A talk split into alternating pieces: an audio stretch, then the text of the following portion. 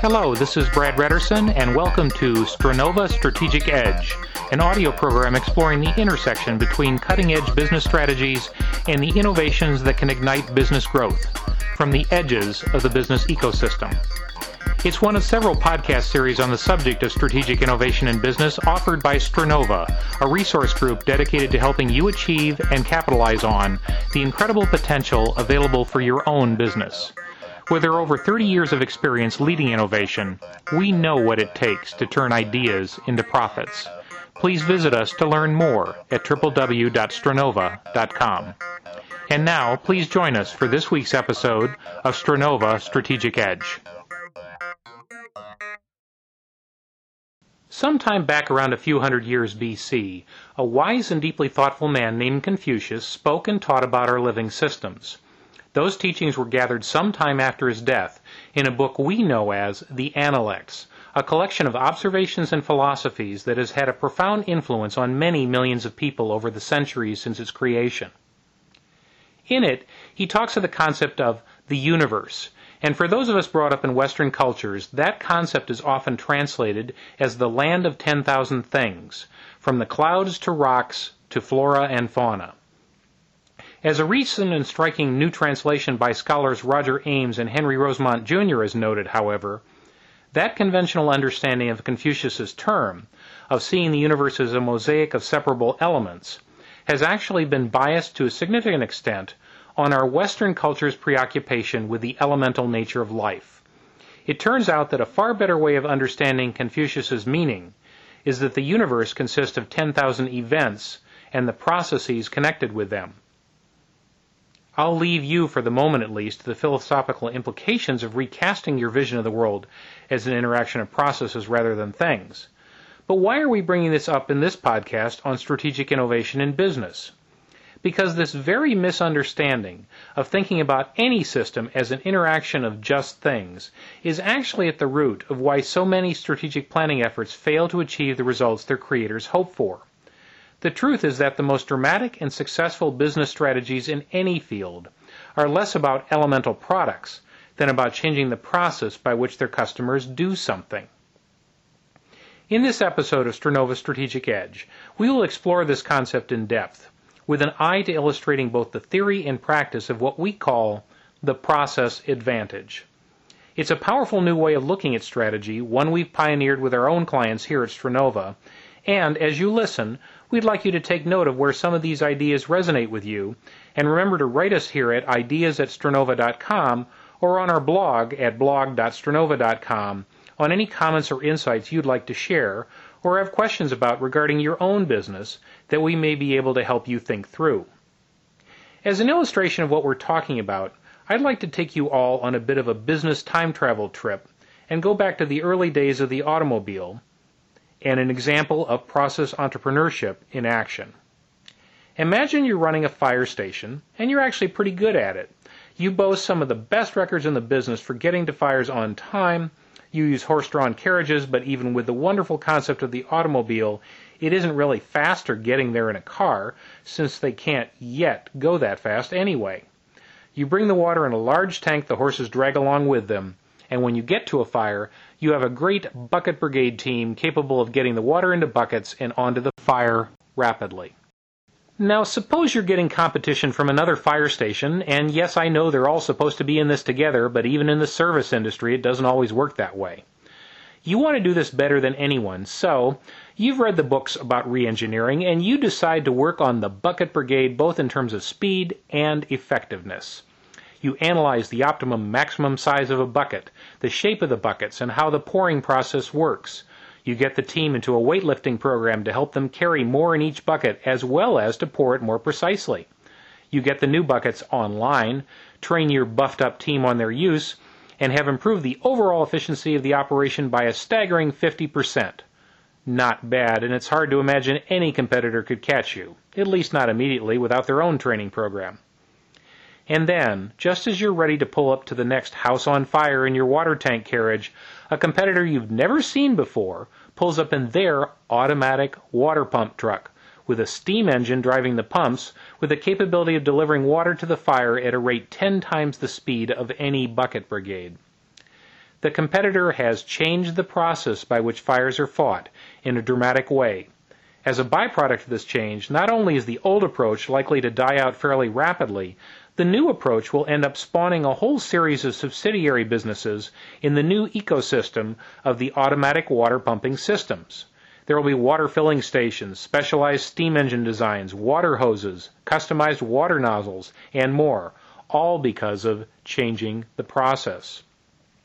And it's more than just disruptive technology that matters here, even though, of course, the automatic water pumper was certainly a radical technology when it first came out. Think about how profound the effect was of introducing something so radically different that customers knew they had to buy this very different approach to fighting fires. And it was profound not just for the customers, but, even more importantly for our discussion here, to the business innovator who first created the automatic water pumper. Why? Because changing the way the customer does something is, first of all, the most likely rationale for dropping an earlier approach. It is also, more important, secondly, because changing the way the customer does something instantly catapults the strategic innovator to the top of the business pyramid, immediately putting this new business in the director's chair for setting standards for a new industry, as well as defining the future architecture of the entire new business ecosystem. And third, it is more important to think of it this way because changing the process requires the creation of a new business ecosystem to support its growth. This last element is both good news and bad news, of course, because if critical systems don't exist, such as charging stations in place along the highway for an electric car, no part of the ecosystem may be able to move forward without that in place. But don't let that last comment stop you from thinking about this as a good strategic move. After all, Thomas Edison managed to find a way to get electric power grids put in place to power his light bulbs. And the automobile industry managed to take off in spite of the challenging process of setting up, among many other things, the subsidiary businesses of gas refining, gas stations, and car tire distribution. As some real world examples of this, Consider the revolution that Ray Kroc and McDonald's launched with their own new business model, where each of their restaurants had to produce the exact same food products no matter where you visited them. This created the entire concept of franchising, along with subsidiary businesses for pre cut french fries, entire cattle ranches dedicated to providing a uniform grade of beef for this, and even links with the toy industry for more recent product innovations such as the Happy Meal. Think of the barcode scanning industry, which started in supermarkets and has now spread to virtually any industry where material management is required. The creators of the first barcode scanner, Spectra-Physics, who manufactured it for NCR, ended up driving the development of standards for barcode scanner performance, barcode printing and placement, point of sale terminal interfaces, and checkout stand design for over 20 years, leading to holding on to as much as a 75% market share as they entered each new market. Think of the revolutions Intuit Corporation has created, first as a result of having Quicken shift us from balancing our checkbooks by hand to on a computer, with even automatic synchronization with our banks over the internet, to its incredible success with TurboTax, which has radically shifted the way all of us in the U.S. prepare our annual tax returns. In both cases, Intuit changed the process from by hand to by computer setting themselves up as the financial information standards designer for industries that spread far beyond just the consumer's involvement, as well as setting up subsidiary enterprises for computer based check printing, integrated financial planning services, and even driving the development of new free U.S. government based approaches to the less complex of tax return preparation. Toys R Us changed the way we shop for toys through a megastore concept that made a one stop trip possible when searching for that perfect toy for our children. They dominated their industry for a very long time, often calling the shots so that toy makers found they had to package and price differently than they ever had before. And in the internet space, eBay changed the rules on how we buy and sell those used items that we used to offer only through garage sales. And online travel services have not only taken almost all market share from conventional travel agents, they've also enabled low cost access to a much wider variety of travel services from the comfort of your desktop. In both cases, just as in the others, changing the way we do things created a whole collection of subsidiary industries, including the rapid explosion of small electronic payment systems, such as PayPal, to enable consumer to consumer selling, and development of complex booking agent software tools, such as Pegasus, Gaylor, and EasyRes. So, what makes some process change solutions more successful than others? As these examples suggest, there are some common rules to follow, including 1. If you can, be first with the change, but you're going to have to move fast, especially if your basic idea isn't that easy to protect with patents. 2. You need to plan out all the supportive business ecosystem needs for the venture and sign up partners where you don't plan to provide those elements yourself before you launch the venture. It should also be easy for others to provide alternative solutions for those other ecosystem elements without having to always get patent licenses from you. Your patent should protect what you care about, and your patent licensing strategy should make it easy for others to get in on the action. 3. The idea must actually be something people care about. 4. The solution must be compelling to the customer base for it truly to take off. In our own work, we refer to this as the gotta have it syndrome. People seeing the automatic water pumper we talked about earlier obviously knew this was the fire station solution they wanted. 5. Don't forget that your process innovation won't last forever. To maintain your leadership position, you will need to find a way to regenerate your success through some other means, and perhaps sooner than you ever imagined. To illustrate the idea in more depth, let's take a look at two industries the consumer photography business and the recorded music industry. The first photograph is thought to have been created by French inventor Nicephore Niepce around 1826 using pewter plates coated with a light sensitive layer. Others, such as Daguerre in France, refined this process somewhat using silver on copper and other kinds of plates, with development requiring toxic chemicals that had to be carried around from place to place. In parallel with further development of the plate approaches, by 1840 a British inventor named William Talbot developed not just an alternative means of creating developable images, but also created the concept of coating paper sheets with silver chloride to create negatives, an intermediate image that could then be used to create final prints. This process was further refined by the American George Eastman, who in 1884 developed a dry gel material that could be mass manufactured and applied to paper. And in 1888, he introduced the first Kodak camera. That camera was preloaded with the film, designed mostly for professional photographers, and, because you had to send the camera back to Kodak to get the film developed, was marketed under the slogan, You push the button, we do the rest. Finally, in 1901, the first Kodak Brownie targeted for the mass consumer was released, and the mass market for photography was off to the races. Kodak had invented a commercial service changing the way people captured their moments in time forever. And it was less about the camera than the process itself of making the preloaded cameras available to the customer, with Kodak taking all the challenging technical parts of the process as what they did. Actual equipment sales were less than 20% of their revenues back at the beginning of the business. The commercial service was the big business generator. As expected, Kodak's innovation created a need for many other parts of the ecosystem, most of which Kodak originally tried to dominate itself.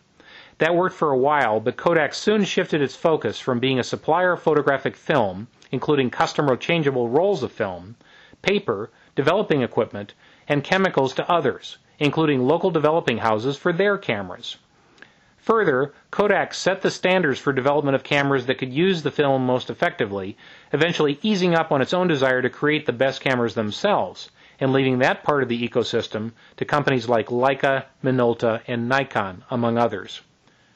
In parallel, Edwin Land in 1947 introduced yet another process innovation, instant photography, which was perhaps most popular from the 1960s through the early 1980s, something that effectively shifted the need for anyone to have to take their film to a processing shop to develop and print. Unfortunately, although it was fun to use, met a very important need that would become even more important later, and did see solid business success for many years, it was awkward to arrange to get duplicate prints or prints of any size if you wanted them.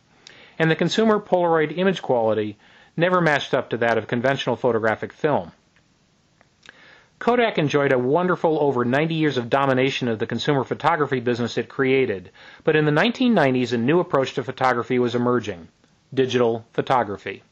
Kodak itself actually joined into the development of this new business early on, with the concept that it imagined this new industry would have some impacts, and the idea that perhaps by launching into the ecosystem early, it may have the opportunity to set standards for eventual image processing, subsidiary printing, etc. The problem was that there was little about digital photography which leveraged Kodak's main strengths of chemicals processing for the photographic industry, and much about digital photography that others, more ready for the digital age, could easily adapt to. The end result is that Kodak has continued to be a player, and an innovative one at that, but others such as Canon and HP on the printing side, Nikon and Olympus on the camera side, and online print services such as Shutterfly have not only taken major market share, they're now setting the standards for the industry. In the consumer music realm, the story shows similar cycles, starting with Thomas Edison's invention of the phonograph back in 1877, which for the first time changed the process by which consumers could listen to any audio performance. Concerts might sound better in an auditorium, but this medium provided the opportunity to enjoy outstanding music at home and access to performances one could never have hoped to enjoy in person anyway.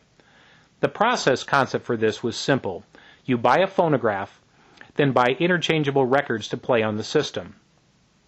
And although Edison may have held some of the reins on this industry tightly for a bit, requiring use of his specific technology for a while when it first came out, the business ecosystem surrounding this industry took off quickly, including everything from development of alternative phonograph designs replacement needles for the phonograph, the mastering and mass publishing recording materials themselves, recording studios, the whole business of recording contracts with artists, and eventually related phonograph audio distribution means, including performance through radio, distribution through mail order clubs, and even American Bandstand as a vehicle for driving record sales upwards.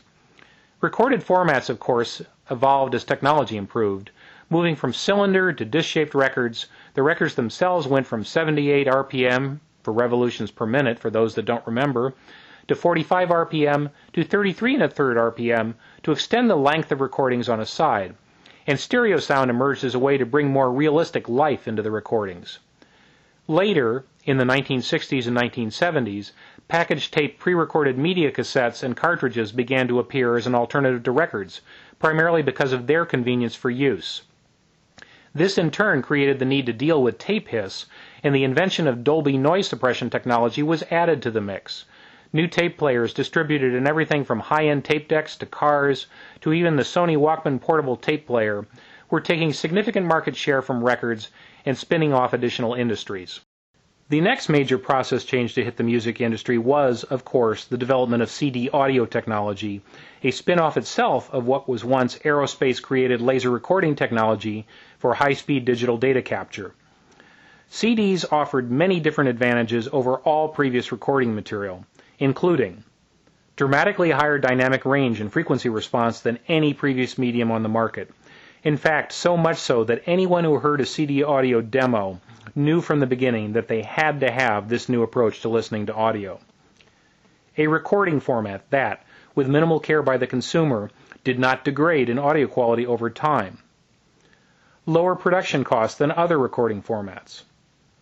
The end result of the introduction of the CD was that it was adopted faster than any previous audio recording medium and, by the 1990s, had virtually replaced records and tapes as the media of choice. The subsidiary CD player market and its supplier base exploded as well, along with CD audio distribution services.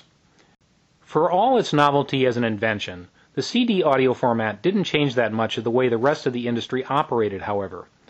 The true drastic process shift in the industry was instead to wait until Steve Jobs and Apple Computer introduced iTunes and the iPod as the 21st century began. What was the drastic shift? It was the idea of a reliable, legal, and safe, for the music providers at least, means of downloading digital music via computers for a fee. How was it enabled? Through a little bit of technology, much of which had existed for some time, for recording and downloading digital files, and a second, far more important step signing up the music companies to distribute music through this channel. This was and is one of the biggest consumer process shifts of our time in that it simultaneously impacted virtually every part of the music industry from the day of its creation. Consider the following. For the consumer, Music was now available to buy anywhere a computer was around. There is no longer a need to go into a store and buy your music. For the consumer again, music was portable on a scale it never had been before, with the ability to carry the equivalent of literally hundreds of CDs in a digital player around the size of a deck of playing cards. For the recording industry, there was no longer a costly retail sales channel, including record stores, to sell through to get your products to market. As an example, Apple's iTunes does charge a fee to its music suppliers, of course, but the fee is tiny compared to the past ways of distributing product to customers. Next, because of the savings to the recording industry, the cost of buying an entire CD's worth of music online is often less expensive than buying the actual CD in a retail store, even when it's on sale. So customers are saving money on recorded music in a big way. Next, because you can buy single songs rather than having to buy an entire CD, the whole concept of releasing music as an album is being questioned by many. Single releases are becoming far more common. And finally, because of the Internet's wide reach and instantaneous nature, the time to market for recorded music is much shorter than in the past, and there is no need to wait for record stores to get a CD for you to buy a song. And that's just the start. By negotiating the first legitimate deal with music providers, and by setting up the first major means of both buying and playing digital music online, Apple instantly moved to the lead position in this particular business ecosystem.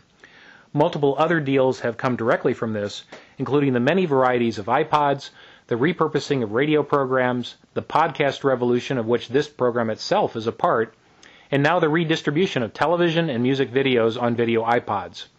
Anyone who wants to do anything with digital music online now needs to come to Apple, a small and influential player in the computer industry, but the lead player in the digital music industry, before they make a move. Quite a success story, and a great model for each of you to consider as you develop your own ventures further. As a further consequence, and not surprisingly, CD sales are plummeting worldwide, and one of the previously more successful record store chains in the U.S., Tower Records, is currently in the process of business liquidation.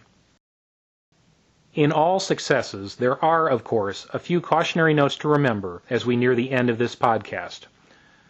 First, remember the reality that, as Pip Coburn has described so well in his new book, The Change Function, any new process must have enough advantages over an older approach that the pain to switch is worth it.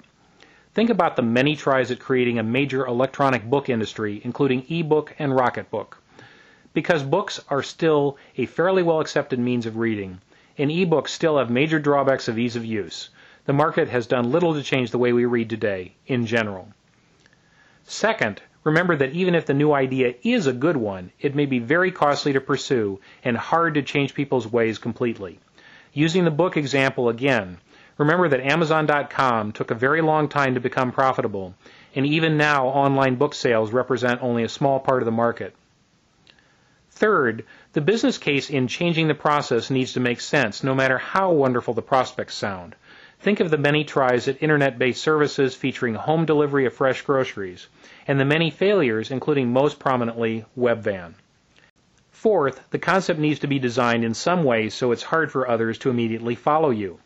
As I watch the social networking phenomenon, for example, while there may have been some spectacular successes, and indeed some, like Flickr, have begun to set standards for their industries, I believe many of these social networking ventures and online wiki sites as well are going to have a hard time standing out. Some businesses are just too easy to clone. And finally, never forget the unfortunate reverse logic that the bigger your process change innovation, the harder it may be to ensure you've enabled the next generation of innovation so you don't get scooped. Regardless, however, if you can envision a significant change in the way customers in your line of business could change the way they do what they do, and it meets many of the criteria and considerations I've described above, I'd say go for it. The opportunity and the amazing business ecosystem growth for those companies that surround yours could be tremendous. That's our show for this week, and thanks for listening. We thank you for joining us for this episode of Stranova's podcast series. If you'd like to learn more about Stranova's business services and the topics discussed in this week's episode, please visit us at www.stranova.com write us at ideas at stranova.com or visit our blog at blog.stranova.com. Our program materials are covered by a Creative Commons license, the Attribution, Non-Commercial, Non-Derivatives 2.5 license, by Brad Redderson. And this is Brad Redderson inviting you to join us soon for a future audio program exploring where strategy and innovation intersect.